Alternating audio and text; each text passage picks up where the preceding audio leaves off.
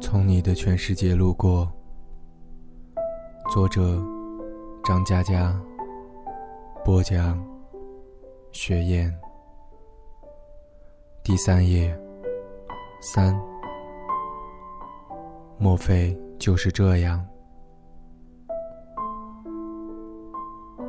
辜负谁，拥抱谁，牺牲谁？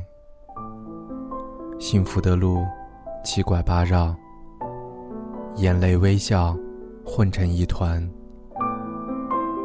时间过去，一笔笔账目已经算不清楚。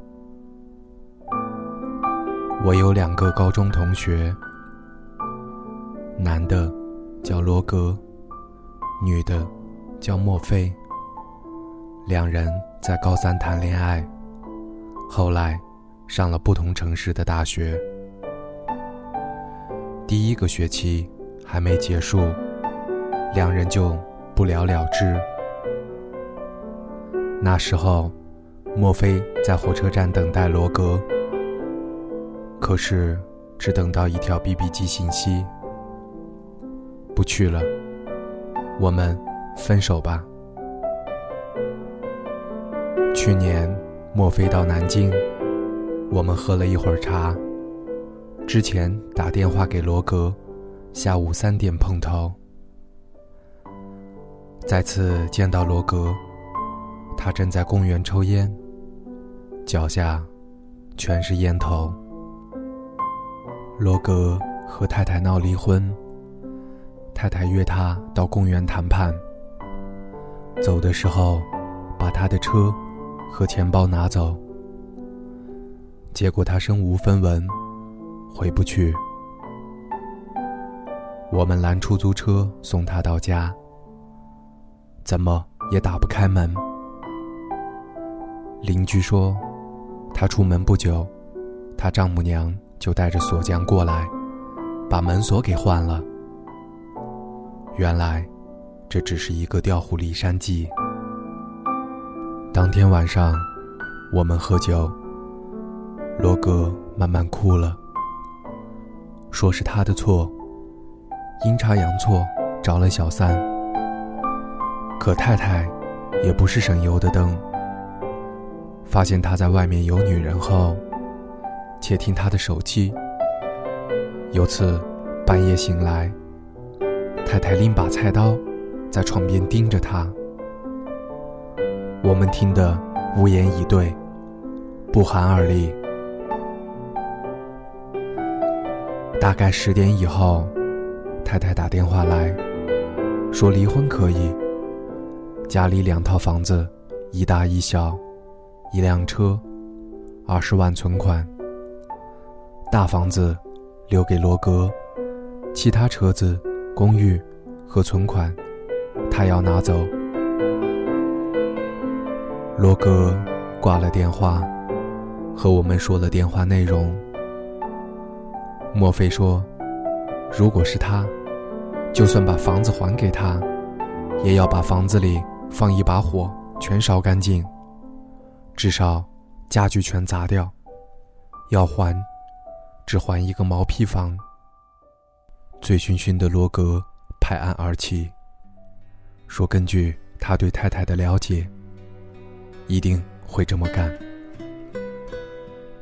于是他强行拖着我们到那套小公寓，说明天要给太太，今天也把里面全砸个痛痛快快。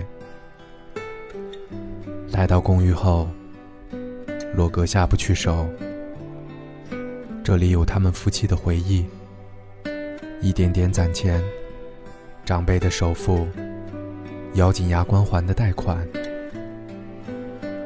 罗格举着锤子落不下来，抱头痛哭。借着酒劲儿，莫非问罗格当年为什么分手。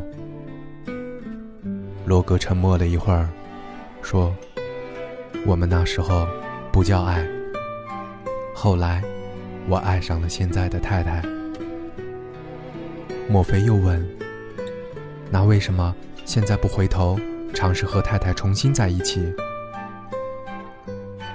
洛哥轻声说，那个女人已经怀孕四个月了。他重重叹口气说，为什么要到无法收拾的地步才知道自己究竟爱的是谁？